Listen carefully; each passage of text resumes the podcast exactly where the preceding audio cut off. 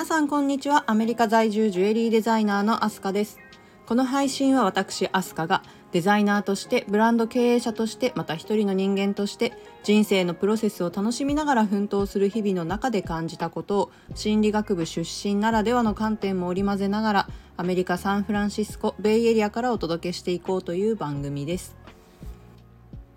え本日のテーマはジュエリーで叶える自分らしく輝く毎日。えー、皆さんどういった時にジュエリーを身につけますか？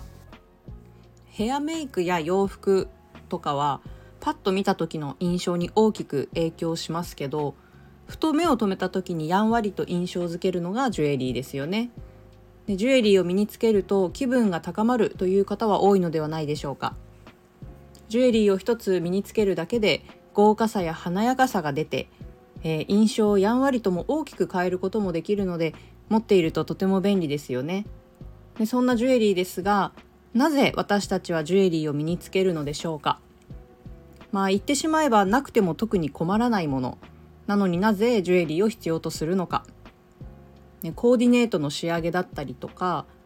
まあ、あとは形にならないものを形として残す手段としてもジュエリーは役立ちますね。例えば家族が増えた時の決意だとか仕事がうまくいった時の達成感。あるいは人生に迷った時の葛藤などですね。本来目に見えない思いというものがジュエリーにその思いを込めて身につけることで形あるものとして残すことができます、えー、忘れたくない思いがジュエリーに宿った時それは形あるものとして持ち主に寄り添い続けます。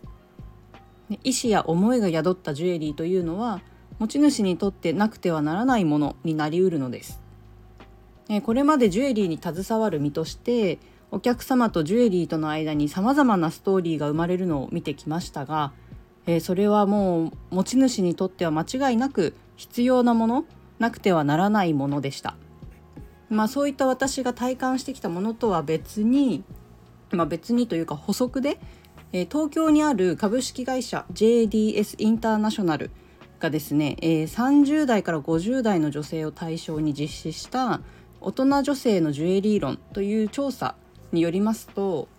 えー、ジュエリーを身につける理由は何ですかという質問に対して最も多かった回答が、えファッションのワンポイントにしたいからというもので次いで、えー、ジュエリーを身につけることで華やかにしたいから、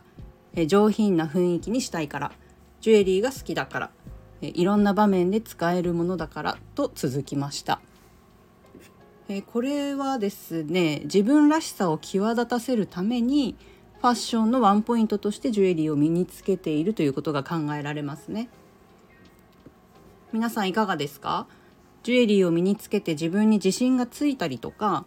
鏡に映る自分を見るのが楽しくなったりえそういった経験などから自信を高めるためにジュエリーを身につけたり気分を上げるという方も多いかもしれません。えジュエリーというのは特別な時にだけつけるものではなくて自分らしくいられるアイテムとして私たちの人生に奥行きをもたらしてくれる一さじのスパイスでもあり、え、同時に長く共に生きる伴侶のような存在でもあると思うのです。えジュエリーの輝きが自分自身にパワーを与えてくれて心を豊かにしてくれたり内側からの力にもなってくれますよね。輝くのはジュエリーだけではなく内側から美しさがあふれ出すあなたの人生そのものなのです。また心の声みたいなものをジュエリーに代弁させてみてもいいと思います。自分の意思を託したジュエリーを身につけることで、えー、静かに自己主張を続けていけるんですね。自分はどんなものを身につけると心地が良いのか自分らしさはどうしたら表現できるのかえ自分の存在を効果的に引き立たせてくれる自分だけのジュエリーを見つけていただければと思います。え今回はそんなジュエリーの選び方自分らしさが引き出せるジュエリー術ということで、え5つのポイントを紹介してみたいと思います、えまずシンプルでありながらも顔周りを華やいでくれるスタッドタイプの一粒ピアスが基本ですね。え、耳たぶにちょこんと乗る装いはどんな人にも違和感なく馴染む魅力があります。で2つ目が、えー、日常に取り入れやすいさりげない華奢なプチネックレスというのが魅力的ですね。えー、それはイニシャルネックレスとか、えー、ロングネックレスなどの表情の違うものと重ねることをお勧めします。あとはチェーンの地金の色をミックスするのも上級テクニックですね。えー、3つ目が地金のゴールドリングでこれは単体でつけても可愛いですし重ね付けどちらにも応用できて自分らしい手元を確立していけるアイテムですね。でこれにエタニティリングを重ね付けするとさらにモードな仕上がりになります。そのレイヤードのコツとしてはデザインをあまり統一しないこと